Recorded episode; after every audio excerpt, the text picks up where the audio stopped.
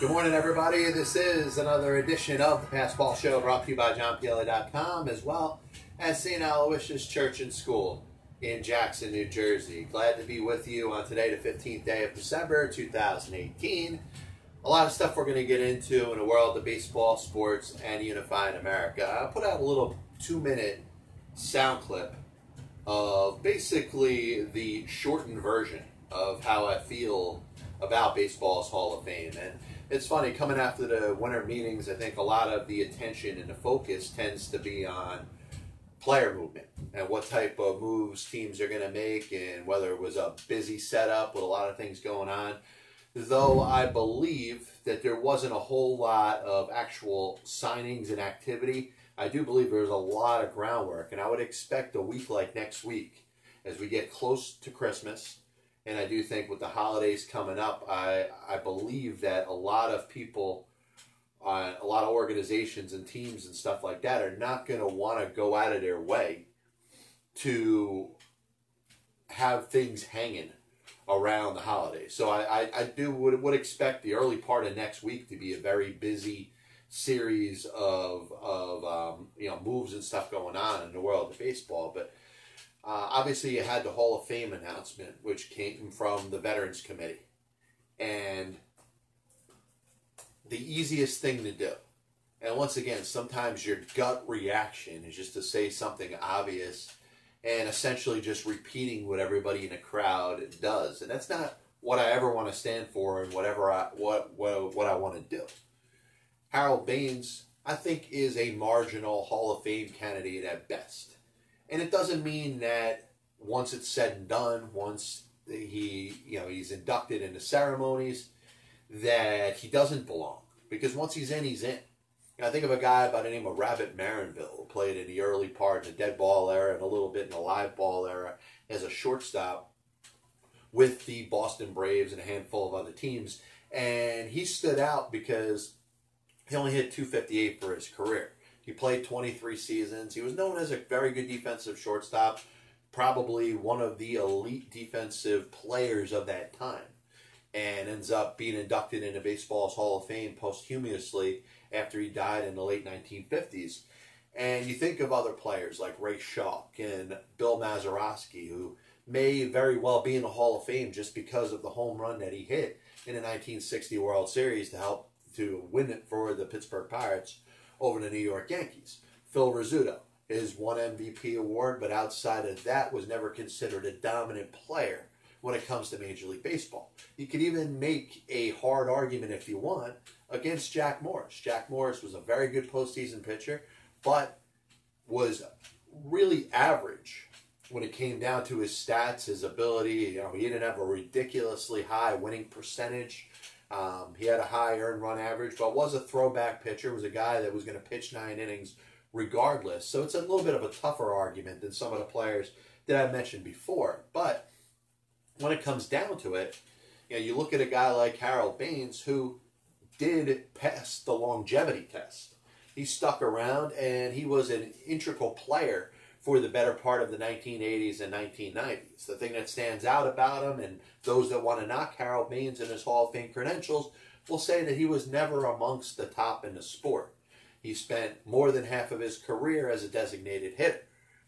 We've watched as certain players like Frank Thomas and likely Edgar Martinez this year, who have spent more of their careers as a designated hitter, probably get the consideration and the opportunity to be in the Hall of Fame that they deserve. So I think Baines getting in, it, you know, almost makes it clearer that a guy like David Ortiz, unless he's held back because of rumors about the use of performance enhancing drugs, which is something we're going to get into in a little bit, unfortunately, designated hitters have their place in baseball's Hall of Fame. And the easiest thing to say is that the Veterans Committee made a mistake with Harold Baines, but I'm not going to blame it on the Veterans Committee because I think this is a process that's been flawed from the beginning.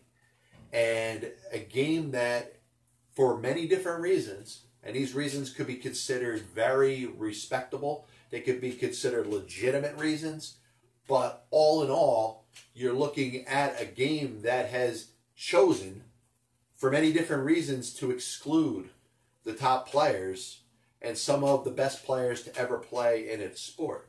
Now you want to say the players did it to themselves, those who chose to take performance enhancing drugs or ended up getting themselves implicated within the use of performance enhancing drugs, or those that bet on baseball or were involved in the Black Sox scandal, like we'll talk about Shoeless Joe Jackson in a couple minutes. You could say that that's all fair information and valid within the discussion.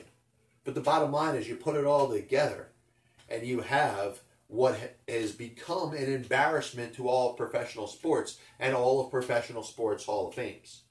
Baseball separates itself from football, basketball, and hockey in many positive ways. It's considered America's pastime, America's game, as American as the blues, as American as apple pie.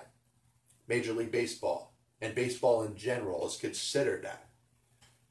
But if it wants to separate itself from the other sports, it's having a hard time catching up to now the popularity of the NFL, which ironically, if you're going to talk about the Black Sox scandal and talk about Pete Rose, the popularity of the NFL has a lot to do with gambling. But the problem is this the NBA, the NFL, the NHL honors every one of the best players to ever play its game. Some of them may not be Hall of Fame people, but they are Hall of Fame players based off of their performance on the field and what they accomplished. So you say, how do I tie Harold Baines getting inducted into Hall, the Hall of Fame in baseball by the Veterans Committee to the fact that the best players in all Major League Baseball have not been enshrined. And here's the reason. You get to a point where the baseball writer's credibility is taking a hit. It's becoming a popularity contest. It's becoming a judgment based off of what the writers think of that individual as a person. And those that those writers that I know and those writers that I respect will respectfully come back at me and saying, "Hey, there is a character clause." Now, is there a character clause in all the other major sports in their Hall of Fame? I haven't heard it stated in that way. But if there is, still the best of the best are enshrined in its respective Hall of Fames. So when you have baseball, which obviously is holding people back because of potential mistakes that they made, in some cases, mistakes that aren't even proven, you judge and you say that this player is not in a Hall of Fame because they use steroids, yet in some cases, there's no proof that this player actually took the steroids. And there really is no clause to say for entertainment in any major sport that you can't use steroids or you can't have used steroids at some point of your life and never been caught or acknowledged that you did that. Obviously, the drug testing policies exist in sports now. So if a player is caught using PEDs, they get suspended accordingly in baseball and football, and certainly basketball and hockey as well. But this is something that Major League Baseball, once again, dropped the ball on years ago. Bud Selig, who comes out as if he led the crusade against the use of performance enhancing drugs, turned his eye to the use of steroids as they were running ramp, rampant in the late 1990s when Mark McGwire and Sammy Sosa were, you know, patting each other on the back and hugging before the game as they're getting ready to break Roger Maris's home run record a couple years later, Barry Bonds doing the same thing. And, you know, the question was, could Barry Bonds do it? Could he get to 70 home runs in a season? And after that, it became, can Barry Bonds eclipse Hank Aaron and his all-time home run record? And he went out there and did it. And these were all things that were very special, and the fans embraced it. They did.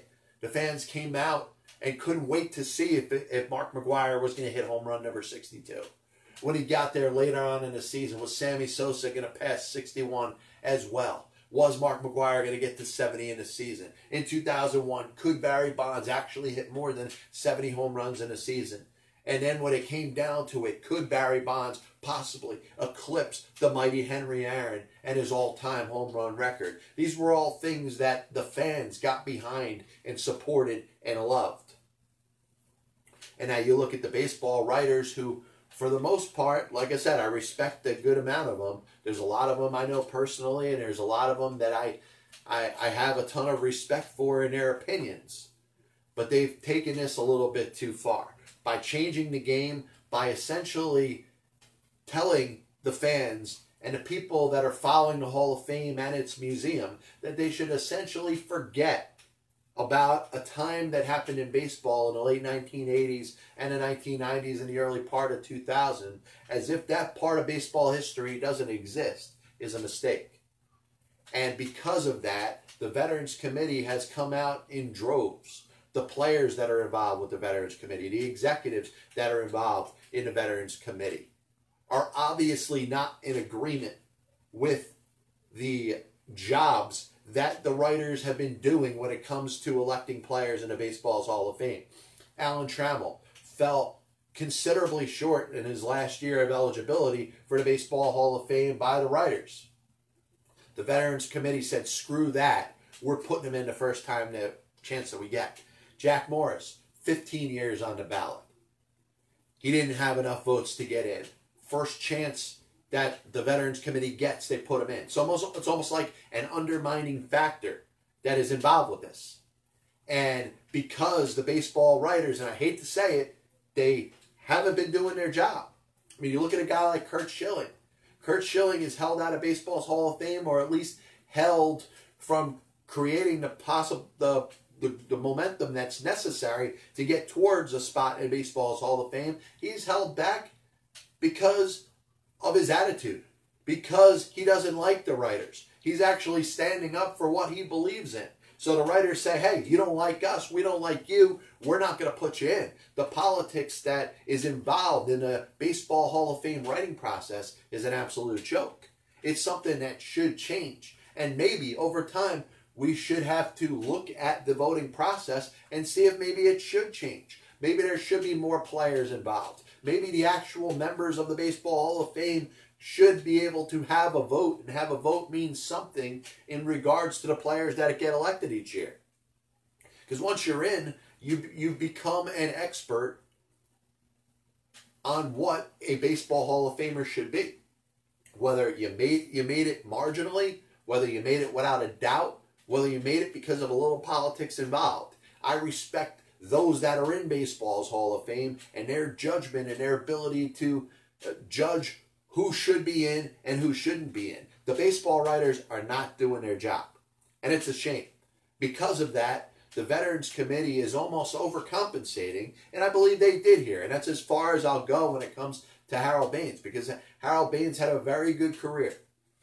Now, you say, hey, he's a borderline Hall of Fame candidate at best, but he gets in because the Veterans Committee is overcompensating for the fact that the baseball writers of today are not doing their job. And that's an embarrassment. It is. There's actually another entity out there that's voting for the Baseball Hall of Fame and is probably doing it in a different way because they feel like they have to counteract the fact that the baseball writers are not doing their job. They're trying to find a reason for players to not be in the Hall of Fame as opposed to find and judge the reasons that they should be in a Hall of Fame. It's not the Hall of Inclusion, it's the Hall of Exclusion. What other sport has the equivalent? And obviously, when we're talking about stats in Major League Baseball, they're not the same in football, they're not the same in basketball, they're not the same in hockey. But when I make these following statements, you'll understand exactly what it is that I'm talking about. You know I'm not talking about home runs as they apply to football, basketball, and hockey. You know I'm talking about the equivalent to home runs as they apply to football, basketball, and hockey. Which other one of the major sports has the player that has the most hits in its history? Not in the Hall of Fame. What other sport has the player that hit the most home runs in it, the history of its sport? Not in the Hall of Fame. Which sport has two of the top four highest batting averages accumulated in Major League in, in, baseball history, not in its Hall of Fame. What play? What sport has the player that has the most MVP awards, not in its Hall of Fame? What sport has the player that has accomplished the MVP for pitching, the Cy Young awards, the most Cy Young awards, not in its respective Hall of Fame? What sport has one of only four players to have 4,000 strikeouts in the history of its sport, not in its Hall of Fame? The answer is baseball. And at some point, the baseball writers, and it's, I hate to say it, I'm a big fan of Jeff Idelson, but at some point, the Baseball Hall of Fame is going to have to answer to why the best of the best aren't enshrined in its Hall of Fame and why there's so much politics involved in baseball and its Hall of Fame. Because I don't think that's fair to the people that follow the game. It's not fair to its fans. It's not fair to those that are investing the money in in the uh, everything involved in a sport, which includes going to the Hall of Fame. So I think it's an embarrassment and one that has finally had some ramifications. And if you want to blame anybody else for Harold Baines being inducted in the Hall of Fame, you're crazy if you're not blaming the baseball writers. The baseball writers have forced the Veterans Committee to almost counteract what it is that the baseball writers are doing, almost act as a separate entity and judging their voting process completely different than the baseball writers have. And who's to blame for that? The baseball writers for not doing their job. Just a reminder that this copyright and broadcast is authorized under internet rights granted by the World Wide Web and is solely for the entertainment of our audience. Any publication, reproduction, or other use of the pictures, descriptions, and accounts of this show without the express written consent of the Passball Show, JohnPielli.com, and John Pielli LLC is prohibited. Any commercial or other use of the program, such as by charging admission for its showing, is similarly prohibited. Sticking to baseball, um, if you think about Joe Jackson and his story, which we spoke about on the earlier show in the week, we're not going to repeat it. We're not going to get back into what it is that we spoke about in regards to Joe Jackson. Obviously, I believe he belongs in baseball's Hall of Fame. I think he should be forgiven. He uh, was almost done playing uh, 100 years ago. And I think when we talk about pardons that are given out, let's say by the president, you know, you could pardon Joe Jackson and give him the opportunity to have the voters vote on his merit, even against the backstory of what he was involved with with the 1919 Black Sox scandal. And obviously, you're talking about the Chicago White Sox of that year being such a dominant force so heavily favored in the World Series against the Cincinnati Reds. And the gamblers got involved and they convinced players on the Chicago White Sox team to throw the World Series.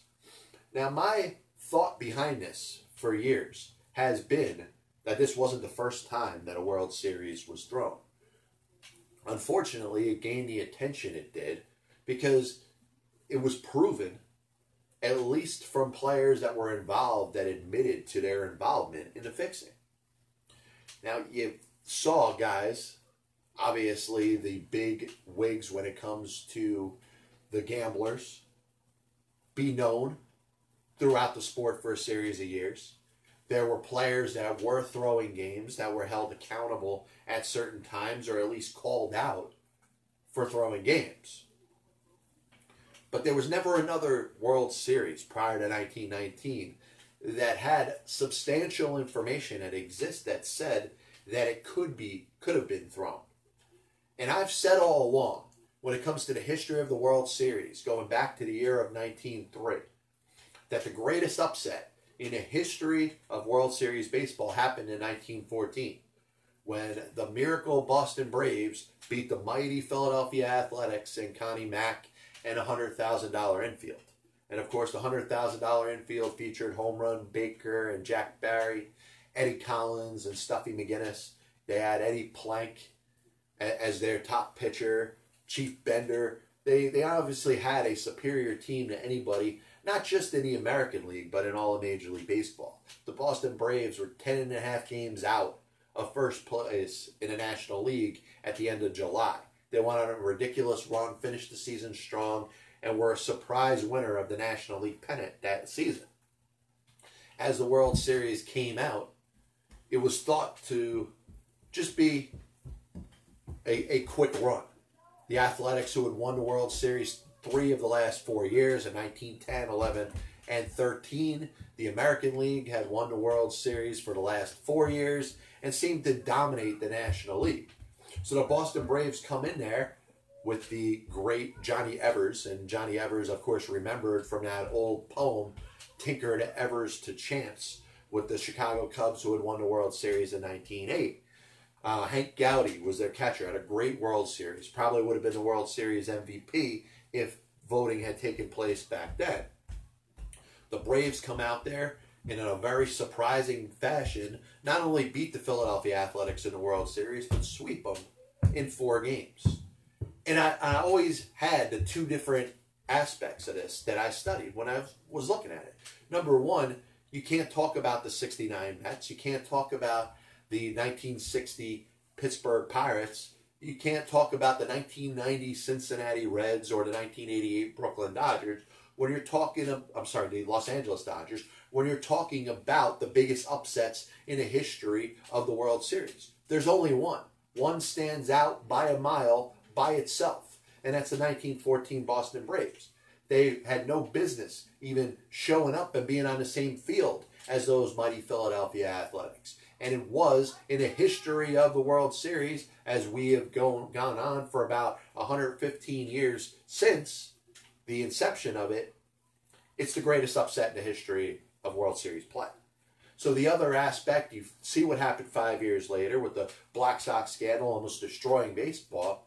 And could there have been enough of a judgment, or at least enough information that could have existed, that could put any evidence towards a possible fix in the 1914 World Series? Now, historians contend that there was a little bit of animosity towards Connie Mack. Now, Connie Mack himself obviously would have had no involvement. There's no doubt that Connie Mack would never have stooped to that level. He was considered the gentleman of all gentlemen. He asked that his players not only engage, not only to not engage in any negative type of activity, but also asked that they never swore or never spoke in a derogatory tone. So Connie Mack, I leave him out. But Connie Mack has an involvement because of the frustration of the players that are on that team. Connie Mack living towards a similar budget that you saw Charlie Comiskey follow was very cheap in regards to his operations of a team. And remember, not only was Connie Mack the manager, but he was also the owner. So he's penny pinching, doing everything he can to try to save money and that didn't rub off very well on his players. By the way, the same players that essentially were all shipped out by the 1916 season. And the Philadelphia Athletics of 1916 had one of the worst records and worst winning percentages of all time in baseball history. So you put that all together, and maybe there was some animosity that eh, existed amongst the players of that Philadelphia athletic team.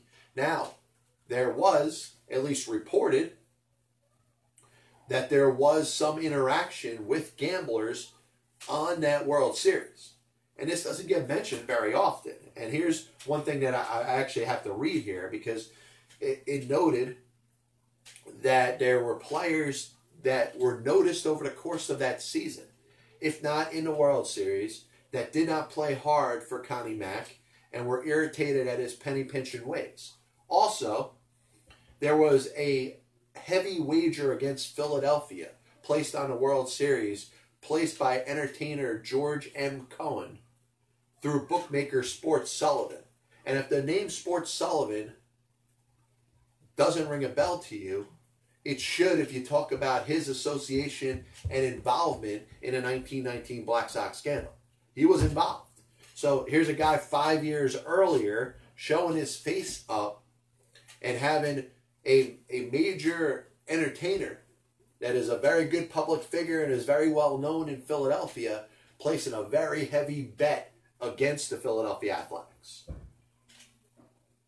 After that season, Chief Bender and Eddie Plank, the top pitchers on the Philadelphia Athletics staff, jumped to the rival Federal League. They couldn't wait to get out. They couldn't wait to leave Philadelphia. They couldn't wait to play in a different form of organized professional baseball. Mack, after that season, started shipping out his players. And actually, I got to correct myself. The Athletics of 1916 had the worst winning percentage in all of baseball history, and actually the worst since the 1899 Cleveland Spiders, who you know they essentially just lost games on purpose. So there is some smoke to the fact that the 1914 World Series could have been thrown by the Philadelphia Athletics. And once again, a lot of it is spoken through the respect that baseball has for Connie Mack. And he deserves all the credit that he, that he got. He managed and owned the team for 50 years. He was considered till his last day one of the more uh, genuine gentlemen in the sport, but also was a businessman. And he wasn't afraid to ship off players if he thought that the potential they had was to make more money than he was willing to pay. He did the same thing after winning the World Series in 1929 and 1930 with the likes of Jimmie Foxx and Mickey Cochrane. And it's unfortunate that, that that happened that way, but it's the facts. This is a guy that was known as a businessman first, even though he's also known as one of the sweethearts of Major League Baseball. But because he doesn't have that adversarial presence that a Charlie Comiskey had. And think about it. If you saw Eight Men Out, if you've seen any documentary about the 1919 Black Sox, Charlie Comiskey plays a very negative figure, almost a jerk, almost like he may not have hated his players, but wanted to do everything he can to hold them back. Didn't want to launder their clothes. And obviously, launder, I'm not talking about money laundering, I'm talking about laundry. He didn't want to wash their clothes or he didn't want to pay for the cleaning of their clothes. So that's why they were known as the Black Sox. Eddie Cicotte, who was held back and rested for two weeks in a season, ends up falling one win short of winning 30, which would have gotten him a bonus. Charlie Comiskey obviously arranged that that didn't happen, so he didn't have to pay him. Connie Mack doesn't have that same reputation, but history shows that he did have some penny pinching ways, and that rubbed off negatively on the players that were on that team. So, and when we talk about 1919 as the only time in Major League Baseball history a World Series was thrown, I think you have to go back five years earlier and talk about something that seemed almost too good to be true. The Boston Braves, who didn't belong on the same field as the mighty Philadelphia Athletics, and in the history of the Baseball World Series, had the biggest upset in the entire history of the sport. Maybe it was too good to be true. This is the famous Budweiser beer. We know of no brand produced by any other brewer that costs so much to brew and age. Our exclusive Beechwood Aging produces a taste, a smoothness, and drinkability you'll find in no beer at any cost.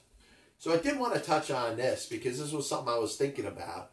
When it comes down to it, sometimes the simple confusing or the confusing nature of somebody's name can make you think of somebody that's completely different.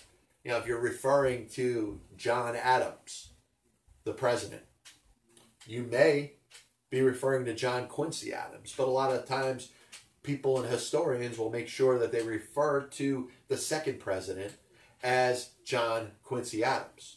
Obviously, President George Bush, who just passed away, is known as George Herbert Walker Bush or 41. And obviously, his son, George Bush, George W. Bush, is known as W or 43. So we, we try to do distinct things to make sure that we can tell the difference between people that have similar enough names. Apparently, that doesn't apply to the NBA. There was a trade involving the Phoenix Suns and the Houston Rockets, and a third team, the Memphis Grizzlies, were involved, and it would have sent Trevor Ariza, and he would have been involved in that trade.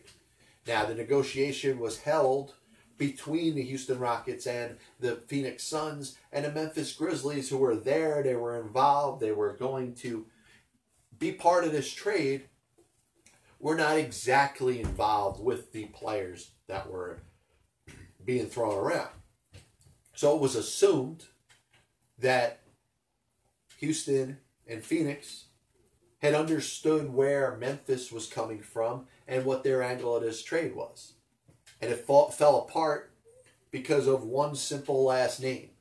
And the fact that there are two players on the Memphis Grizzlies that have the same last name Brooks. There's MarShon Brooks and there's Dillon Brooks. MarShon Brooks, if you remember, was a first round draft pick of the Boston Celtics in, what was it, 2011? Ended up going and playing for the New Jersey and Brooklyn Nets. Was an integral part of their team for a little while. Actually, spent the last three years not playing in the NBA. Came back, signed with the Memphis Grizzlies, and he's part of their team right now. Dillon Brooks, a second round draft pick of, ironically, the Houston Rockets in 2017. Obviously, he's a little bit younger. So, the Memphis Grizzlies thought they were trading MarShon Brooks and the Phoenix Suns thought they were getting Dillon Brooks, and that's why this trade ends up fizzling and ends up being broken down, and there's really nothing left to it. It's done. And it made me think of a current Bulls head coach by the name of Jim Boylen. And his track record, if you go back to 1987, he was an assistant head coach at Michigan State. He was an assistant head coach in the NBA with the Houston Rockets, Golden State Warriors, Milwaukee Bucks, and then once again with Michigan State. He ended up getting the head coaching job at the University of Utah, where afterwards he ended up going back to the NBA, where he was an assistant coach with the Indiana Pacers, the San Antonio Spurs, the Chicago Bulls, and then this year getting elevated to the head coaching position. His last name is spelled B O Y L E N. There's another Jim Boylan. His name is spelled B O Y L A N. He's been a head coach, I'm sorry, an assistant head coach in professional basketball and in college since 1982. Last year, he was let go by the Cleveland Cavaliers um, in a spot where he contested it. He probably thought he was entitled to more money, whatever uh, a story that's not really worth telling. But the bottom line is he is no longer a coach or an assistant coach in the NBA. He started at Bevy College, went to, ironically, Michigan State, where he was also an assistant coach, was the head coach at New Hampshire, was a scout for the Cleveland Cavaliers, and assistant head coach for the Vancouver Grizzlies, the Phoenix Suns, the Atlanta Hawks, and the Chicago Bulls. And guess what? He also was the head coach of the Chicago Bulls. He went. He was assistant head coach with the Milwaukee Bucks. Became the head coach of the Milwaukee Bucks, and was an assistant coach for the Cleveland Cavaliers before being relieved of his duties at the end of last season. So you'd understand why, if the name Jim Boylan is thrown out there, it's easy to confuse. It's easy to confuse two guys that essentially coached in the same spots, and their names are pronounced the same, and there's only one letter in their name that could show any difference between the two of them. Obviously, a little harder to do that than decipher between two presidents, whether we're talking about the Bushes or the Adams. But I think it's ironic. I was thinking about talking about the Boylens and their differences, and obviously, you have the thing happen last night with the trade that was supposed to happen involving Trevor Ariza, and how that falls because of a last name of a player. Memphis Grizzlies thought they were giving up MarShon Brooks. They were really supposed to give up Dillon Brooks. That's what the Phoenix Suns were expecting, and that deal fell through very quickly. So just kind of funny how that worked out. This is a time of the show where we remind you that Castrol provides maximum protection against viscosity and thermal breakdown. This is the Passball Show brought to you by JohnPielli.com, as well as St. Aloysius Church and School in Jackson, New Jersey. Time to get into today's NFL picks, and we decided to do the show a little bit earlier today because obviously there are a couple games today. I'm not going to bet on either one of them. You got a 425 game with the Jets playing, and then you got a game later on tonight with uh, Denver. I'm decided to stay away from both of those games. But the first game I'm going to hit up pretty hard is Sunday, 1 p.m. You got the Washington Redskins going to Jacksonville to face the Jacksonville Jaguars. And what was at one point one of the great stories in the National Football League this year you know, has now really become a sad story, a, a story that almost seems as if their the rug was pulled out from under them. And you think about the Washington Redskins, they seem to be poised and on pace to win the National League, I'm sorry, the NFC East Division. And obviously the injuries to Alex Smith and then Colt McCoy have kind of compromised their season. Mark Sanchez was a starting quarterback last week, didn't last very long. Josh Johnson, similar to Sanchez, is off the street a couple weeks before, ends up guiding their offense a little bit better in an embarrassing loss to the New York Giants. Listen, I know football is not really a game of momentum. Each game is held differently to different standards. But I have a hard time expecting Josh Johnson, who doesn't know that Washington Redskins offense, to go out there and lead them past a good Jacksonville Jaguar defense. The Jacksonville Jaguars have had their own issues this year. A team that was just a win away from making it to the Super Bowl, representing the AFC and beating the New England Patriots, has been a huge disappointment this year. They have a quarterback controversy of their own, with Cody Kessler now starting in favor of the well compensated Blake Bortles. Doug Marrone, as the head coach, could very well be on a hot seat, maybe out after this season. We'll see how it ends up working out.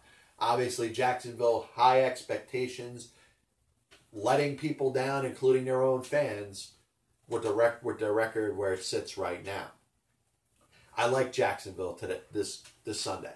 Seven and a half point favorites. I think they're going to blow out the Washington Redskins. Give me Jacksonville minus seven and a half at home against Washington. Game number two, I think this will be a very good game. Also, Sunday at 1 p.m., the Dallas Cowboys traveling in Indianapolis against the Colts. And I think the Cowboys are in the proper position to win the NFC East Division. That win against Philadelphia put them in the driver's seat. And I think if they could win against Indianapolis, they could just about run away with it. The Colts are fighting for a playoff spot in their own. They've gotten great play this year from Andrew Luck, which co- you know coincidentally has everything to do with the play of their offensive line. Quenton Nelson, their first round draft pick, has been a star.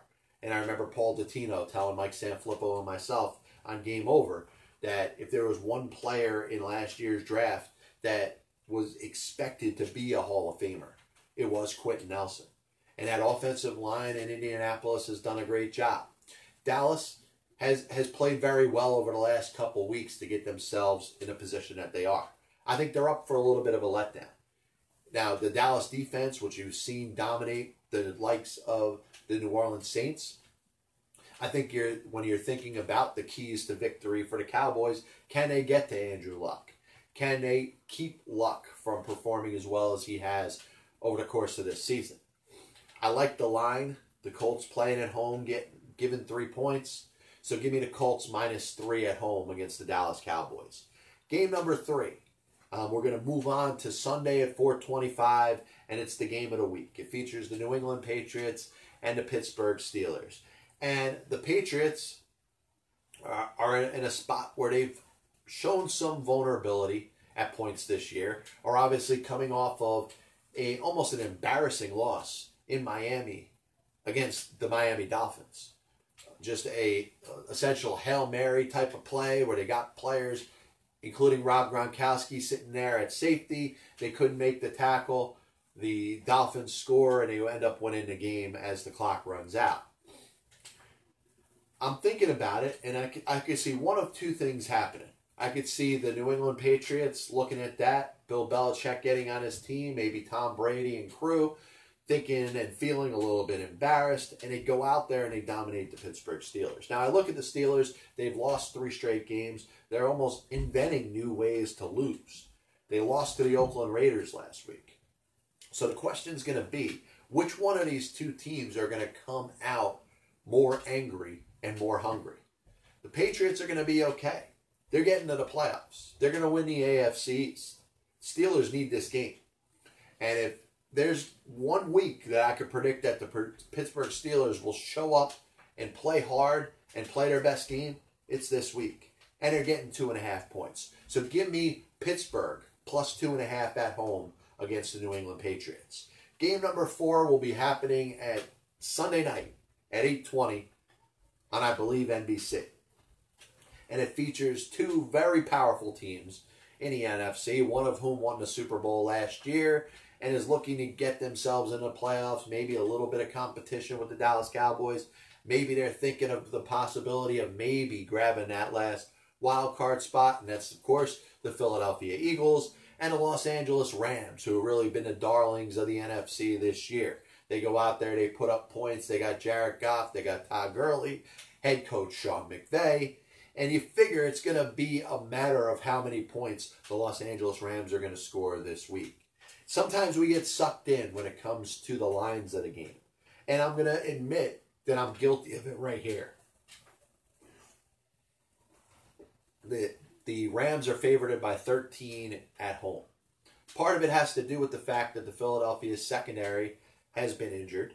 But I also look at the way the Eagles played last week against the Dallas Cowboys. And I don't think this is a team that's quit by any stretch of the imagination. They handled Dallas very well. It was a game that went to overtime, clearly could have gone either way. And it was even a fluky play, the ball that was tipped up in the air and caught by Amari Cooper when he ended up scoring that winning touchdown. So I look at this and I believe that the Eagles could keep this game close. In the end, maybe the Rams win, maybe they don't.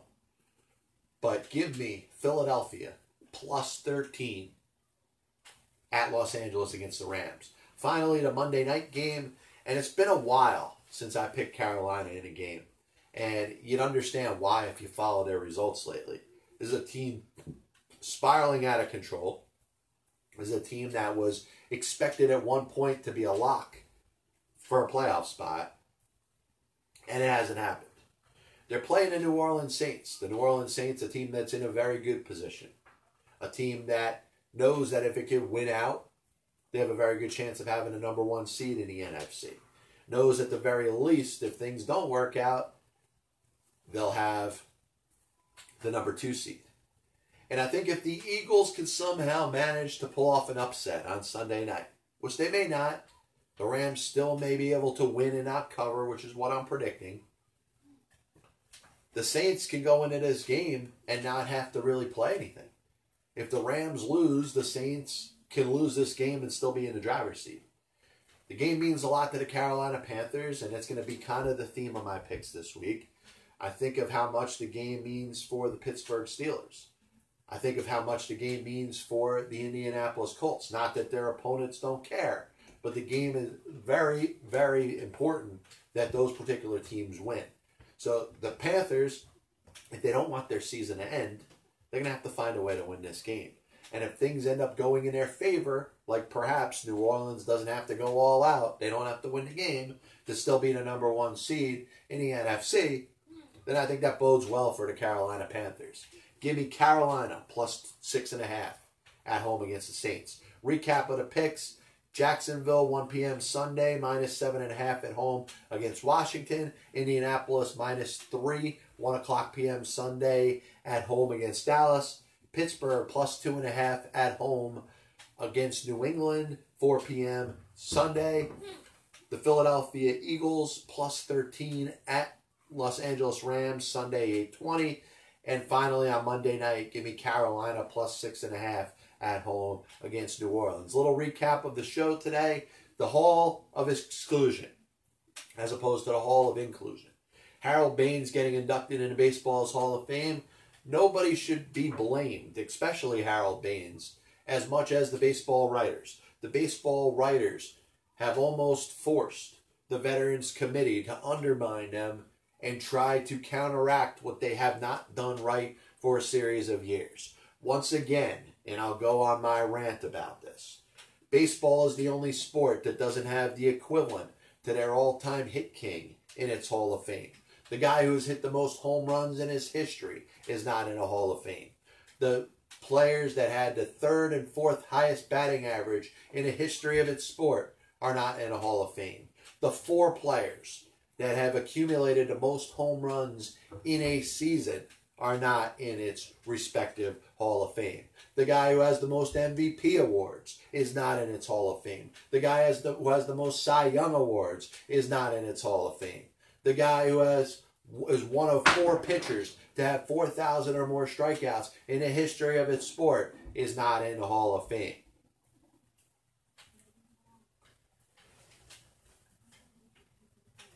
Nineteen fourteen World Series. Was it or was it not fixed? I think we should do more research. We should have more of that as a focal point and the reasons that perhaps the Philadelphia Athletics players may not have been on a level in that World Series. One of the biggest and the biggest upset in the history of the World Series. You got Boylan, Boylan, the two assistant coaches, easy to confuse. You got MarShon Brooks being confused with Dillon Brooks, ended up nixing a trade that would have been involved with the Houston Rockets, the Phoenix Suns, and the Memphis Grizzlies. NFL picks, they'll be up on johnpielli.com. Hope everybody enjoyed themselves today. Hope everybody has a nice weekend. Once again, this is the Passball Show brought to you by johnpielli.com, as well as St. Aloysius Church and School in Jackson, New Jersey. We'll see you next week. God bless you. And as always, I'll see you on the other side.